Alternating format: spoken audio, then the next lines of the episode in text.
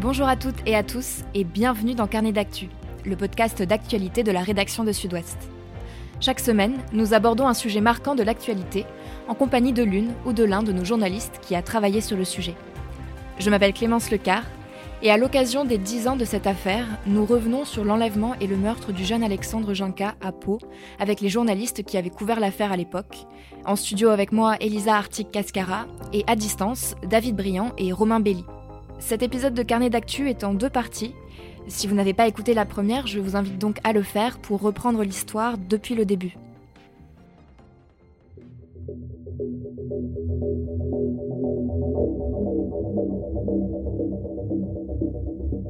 Nous sommes saisis justement de la disparition inquiétante d'un jeune garçon de treize ans et demi depuis samedi soir. C'est ici, sur les bords de la rivière de Pau, qu'une partie du corps d'Alexandre a été retrouvée. Tôt ce matin, le principal suspect du meurtre du jeune adolescent est amené au palais de justice de Pau. Il a cette nuit avoué avoir tué Alexandre, treize ans. Un peu plus tôt, trois autres suspects ont été mis en examen, tous pour assassinat, acte de torture et de barbarie. Il peut dire ce qu'il veut.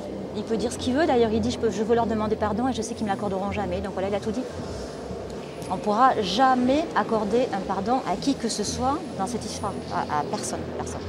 On a gagné ce combat-là qu'il fallait faire et maintenant on va pouvoir se consacrer à nous, à nos vies et Alexandre il sera, à mon avis, un peu plus serein dans nos mémoires et dans notre cœur. Mmh.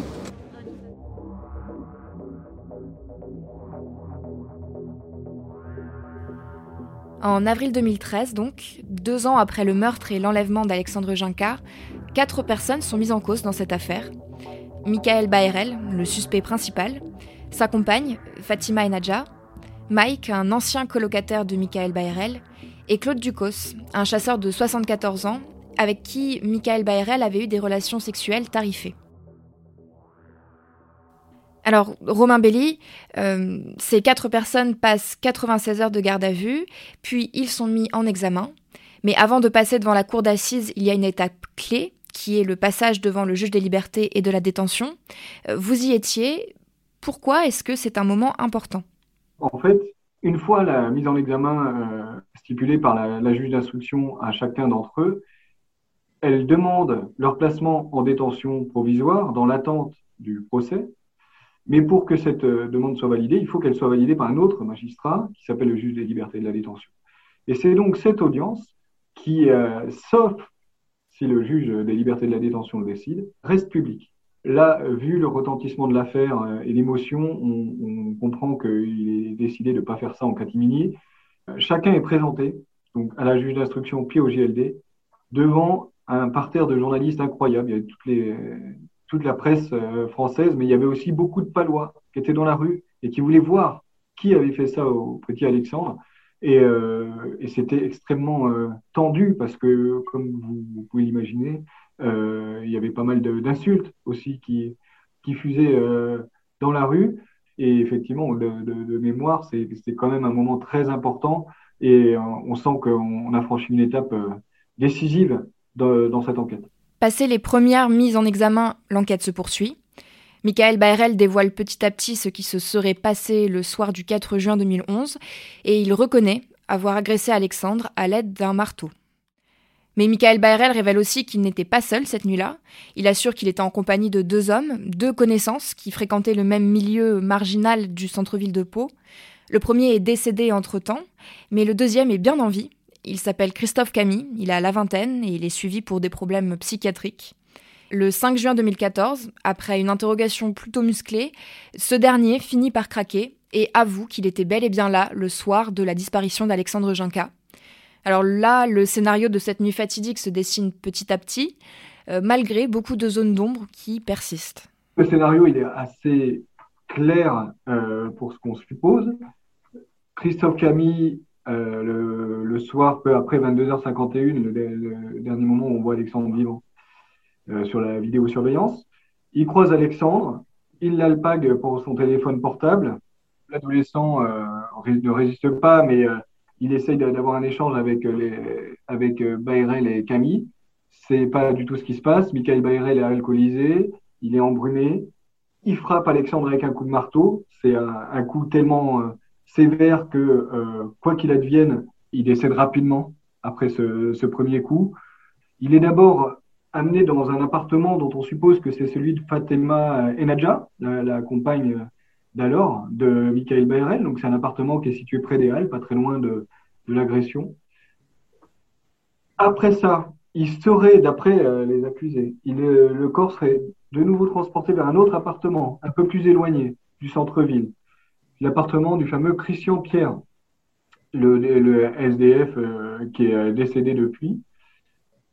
Et après ça, il y aurait une autre étape où Claude Ducos viendrait du Nord-Béarn en voiture, récupérer le corps de l'adolescent, l'amènerait euh, dans un endroit euh, qu'on ne, ne connaîtra jamais de, du Nord-Béarn pour découper le corps, et il reviendrait le seize ou dix-sept juin pour enterrer le corps sous la digue, à côté du, euh, du Gave de Pau. Voilà, ça c'est le, le scénario. C'est pas euh, abracadabrantesque. Euh, au vu de la téléphonie, ça se vérifie. Le maillon essentiel, c'est que Claude Ducos, qui est donc soupçonné d'avoir euh, découpé le corps de l'adolescent post-mortem, n'a jamais parlé, il n'a jamais reconnu les faits. Quelques semaines après les aveux de Christophe Camille, le vingt-trois juin deux mille quatorze précisément, une reconstitution de la nuit du quatre au cinq juin deux mille onze, cette fois-ci, prend place.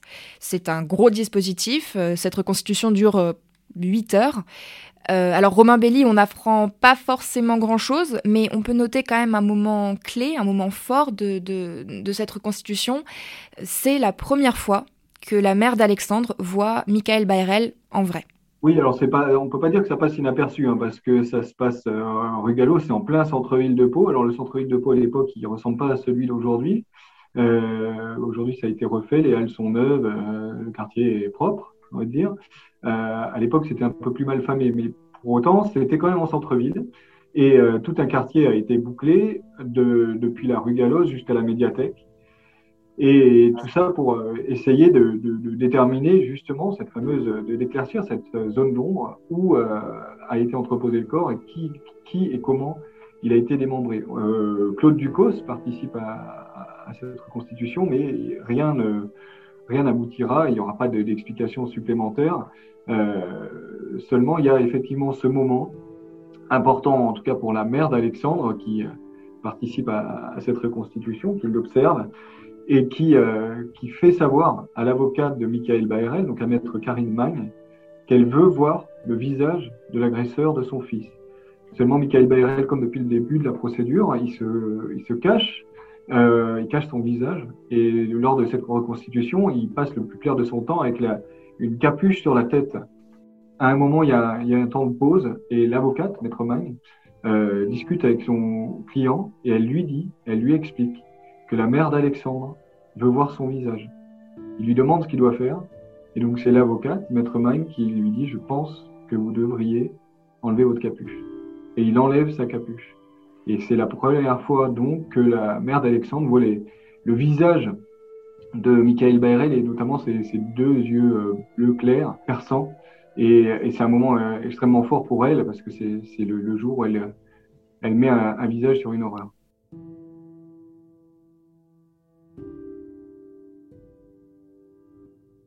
Une fois la reconstitution achevée, qu'est-ce qui se passe ? On arrive euh, gentiment à la, à la fin de l'année deux mille quinze où euh, l'ordonnance de mise en accusation devant la cour d'assises est euh, formulée par le juge d'instruction et il y a une surprise. Les mises en examen ne sont plus mises en examen pour euh, enlèvement et assassinat, mais pour euh, vol avec violence ayant entraîné la mort d'un mineur de quinze ans. C'est la, la formulation, hein, même s'il a moins de quinze ans. C'est un, un choix stratégique de la part euh, du procureur. Donc, il y a deux mis en examen pour euh, ce qualificatif. C'est Michaël Bayrel et euh, Christophe Camille, donc les deux, les deux agresseurs dont on a parlé euh, précédemment. C'est assez simple. C'est de la stratégie judiciaire, mais c'est assez facile à comprendre. S'il avait poursuivi Christophe Camille et Michaël Bayrel pour assassinat, la cour d'assises aurait dû démontrer l'intention de tuer. Sauf que la, l'intention de, de, de tuer, dans les conditions dans lesquelles s'est passée l'agression, elle n'était pas extrêmement claire. Euh, il est Michaël Bayrel, au moment où il frappe avec un, un marteau, ça aurait été délicat de préciser s'il voulait vraiment tuer Alexandre ou s'il voulait juste lui faire mal.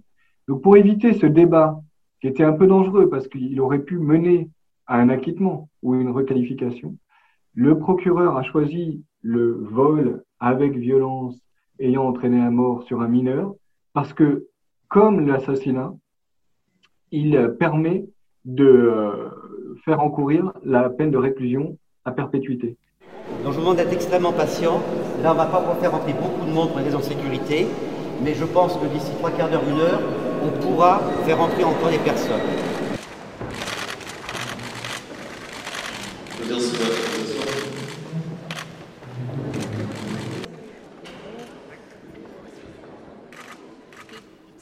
Le sept juin deux mille seize, donc cinq ans après le meurtre d'Alexandre, le procès de ces tortionnaires s'ouvre enfin devant la cour d'assises des Pyrénées-Atlantiques. Romain Belli, vous avez suivi tout le procès. Euh, quelle est l'ambiance au tribunal le premier jour ? C'est assez euh, incroyable en fait l'ambiance. Hein. C'est euh, le palais de justice de Pau, même si c'est le siège de la cour d'appel, ça reste quand même un petit palais de justice de province qui n'est pas habitué à une très grande effervescence médiatique. Euh, là, vous avez euh, l'envoyé spécial du Monde, du Figaro, euh, d'Europe un, de R T L, euh, l'A F P, la presse entière est là. Et tous les Palois sont là, dans la rue, comme ils étaient là pour le juge des libertés et de la détention, parce qu'ils veulent voir les accusés qui ont euh, agressé euh, Alexandre. Il y a tellement de, de, de demandes que le, le palais de justice est obligé d'organiser une file d'attente. Et euh, les, les, les Palois donc, se rassemblent assez tôt le matin, le, le, l'audience commence à neuf heures, et dès sept heures trente, en fait, les, les gens euh, attendent dans la file pour pouvoir faire partie des rares privilégiés, si je puis m'exprimer ainsi, euh, qui assistent au débat. Donc c'est un, un moment euh, incroyable en, en termes de tension. C'est aussi euh, incroyable pour la famille d'Alexandre, parce que euh, eux, évidemment, c'est des, des gens tout à fait ordinaires qui n'ont jamais été confrontés Euh, à la justice euh, autrement que par cette affaire. Ils voient euh, évidemment tous les journalistes, ils voient euh, tous les avocats et ils voient aussi tout l'envergure de, de ce dossier. Il y a aussi euh, le vélo d'Alexandre qui est emballé. Donc pour eux c'est très difficile et euh, c'est extrêmement stressant, euh, on peut l'imaginer, je pense que tout le monde se met à, à leur place. Mais à côté de ce stress, ils ont aussi une ferme détermination, c'est qu'ils veulent d'abord la condamnation, une condamnation euh, importante des, euh, des accusés, et ils espèrent aussi à, avoir quelques éclaircissements sur euh, le déroulement des, des faits. Alors justement, il y a encore beaucoup de flou dans toute cette histoire, et pendant le procès, Michaël Bayrel va révéler encore plus de détails euh, glaçants euh, de cette nuit du quatre juin deux mille onze. Oui, c'est assez étrange parce que Michaël Bayrel, pendant toute la procédure, en fait, il a fait des aveux, puis il est revenu dessus, puis il a refait des aveux, il a reprécisé, il a fait des dessins, puis il les a gommés. Enfin, c'est, il n'a pas arrêté en fait d'osciller, ce qui était difficile à vivre pour pour la famille. Pendant le, le procès, il est euh, il est bien trituré par euh, Jean-Christophe Muller, qui est donc l'avocat général, et Francis Boby, qui est le président de la cour d'assises. Il le remue tellement que euh, à un moment, il passe à table. Et il explique un peu plus précisément, comme il n'avait jamais fait jusqu'alors, le, le déroulé de la nuit et le, l'agression. Ces aveux un petit peu plus précis sont importants euh, pour la famille parce que c'est ça qu'ils voulaient entendre. En fait, de, depuis le début de, ce, de cette enquête et les, les différentes versions de, de Michaël Bayrel et des autres, euh, ils naviguaient un peu à vue et ils voulaient l'entendre, le voir, reconnaître le, le coup de marteau qui a tué leur enfant. Justement, l'un des moments les plus forts de ce procès, c'est celui où Valérie Lance s'adresse directement à Michaël Bayrel, le meurtrier de son fils. Il y a eu plein de moments forts euh, dans, dans, dans ce procès, euh, mais, euh, mais le moment le, le plus incroyable, c'est, c'est celui de cette, euh, cette mère qui, qui s'avance euh, à la barre, qui pense qu'elle euh, va être interrogée par le président, comme euh, n'importe quel euh, témoin dans un procès, et à qui le président demande de se tourner vers les accusés et lui propose de dire ce qu'elle a euh, au fond de son cœur. Et, euh, et donc, euh, elle s'adresse à ce moment-là à Michaël Bayrel en lui expliquant qu'elle est euh, une mère et qu'elle a besoin de savoir et qu'elle veut des réponses. Loin d'être agressive, elle se comporte en, en mère en réalité, c'est le souvenir que j'en ai. Elle parle vraiment doucement, délicatement, et elle essaye de l'amener vers euh, la vérité qu'elle attend. Pendant la préparation de cet épisode de Carnet d'Actu, euh, vous avez pointé du doigt un autre élément que ce procès met en lumière et que les Palois découvrent à ce moment-là, c'est la misère sociale dans le centre-ville de Pau. Oui, c'est, euh, c'est ce qu'on a vu hein, avec euh, David et, et Elisa hein, sur le début de l'enquête, c'est, c'est qu'en en gros ce milieu marginal, euh, il évolue dans le centre-ville, euh, au vu euh, sud de tout le monde. En fait, ils sont t- très souvent regroupés sur les marches qui sont devant les halles de Pau. C'est des, donc des gens que tout le monde a, a croisés en allant euh, au marché ou euh, faire des courses, mais euh, que tout le monde ignore plus ou moins. Et en fait, ce, cette vérité crue, c'est, c'est, ça veut dire que ça existe. En fait, c'est une réalité que les gens ignoraient complètement. Et ça, c'est, c'est vraiment une. Euh, je pense que c'est un des enseignements de ce procès, c'est une des découvertes pour pour le, les Béarnais. Quelle va être l'issue de ce procès ? Bah, le, le, les peines qu'attendait la famille euh, vont être prononcées. Hein, euh, à savoir que Michaël Bayrel va être condamné à la perpétuité. Christophe Camille est condamné à quinze ans de prison. Donc, et, rappelez-vous, ils étaient poursuivis pour les mêmes, la même qualification, un hein, vol avec violence euh, ayant entraîné la mort d'un mineur de quinze ans. Mais euh, on a compris que Christophe Camille avait participé à l'action, mais c'est pas lui qui a mis le coup de marteau. Et Claude Ducos et Fatima Enadja sont condamnés, eux, au maximum encouru, c'est-à-dire trois ans.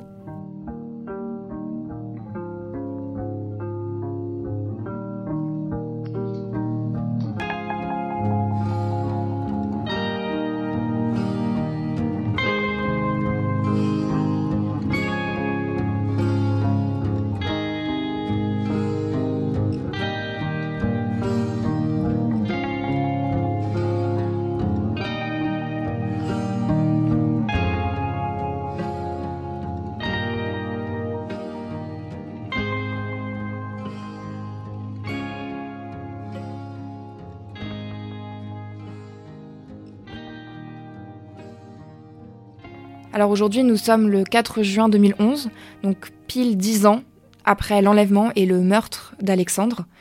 Où en sont les personnes impliquées dans cette affaire ? Michaël Bayrel, donc, qui a été condamné à la, à la perpétuité en deux mille seize. Euh, il est toujours en prison, naturellement. C'est une condamnation à perpétuité qui n'est pas accompagnée d'une peine de sûreté. Alors c'est important parce que euh, ça veut dire, en gros, quand il n'y a pas de précision, ça veut dire qu'au bout de vingt ans, il peut commencer à demander euh, sa libération. C'est pas forcément ce qui va se passer puisqu'il faut euh, apporter des, des, des gages euh, de réinsertion et euh, aussi de, d'un état psychologique euh, beaucoup plus apaisé que ce qu'il n'était à l'époque. Donc, euh, rendez-vous en deux mille trente-six pour voir où il en est, mais il y a quand même assez peu de chances qu'il sorte en, en deux mille trente-six. Donc, Michaël Bayrel est toujours en prison. Christophe Camille également. Là, c'est la même chose. Euh, il est condamné à quinze ans de prison, donc il pourra peut-être, il pourrait euh, potentiellement sortir un petit peu avant. Donc c'est deux mille trente et un, si on calcule bien. Et les deux derniers, donc euh, Fatima et Enadja et Claude Ducos, euh, eux, ils sont déjà sortis.